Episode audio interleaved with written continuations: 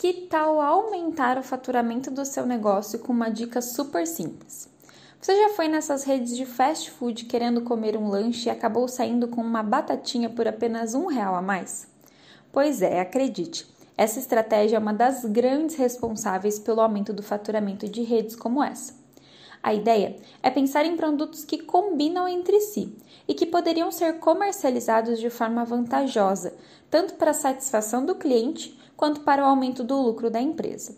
E por que os negócios deveriam adotar estratégias como essa?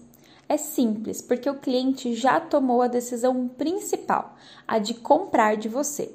Incentivar uma compra é muito mais fácil quando o consumidor já abriu a sua carteira espontaneamente.